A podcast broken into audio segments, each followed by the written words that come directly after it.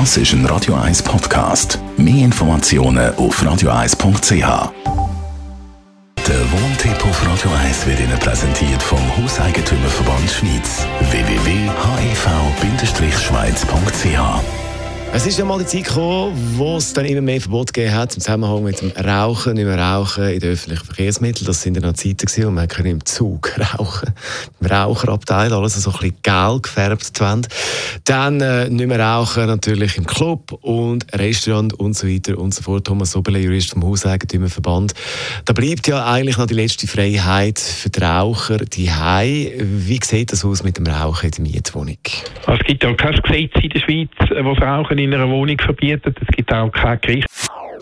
Das ist ein Radio 1 Podcast. Mehr Informationen auf radio1.ch.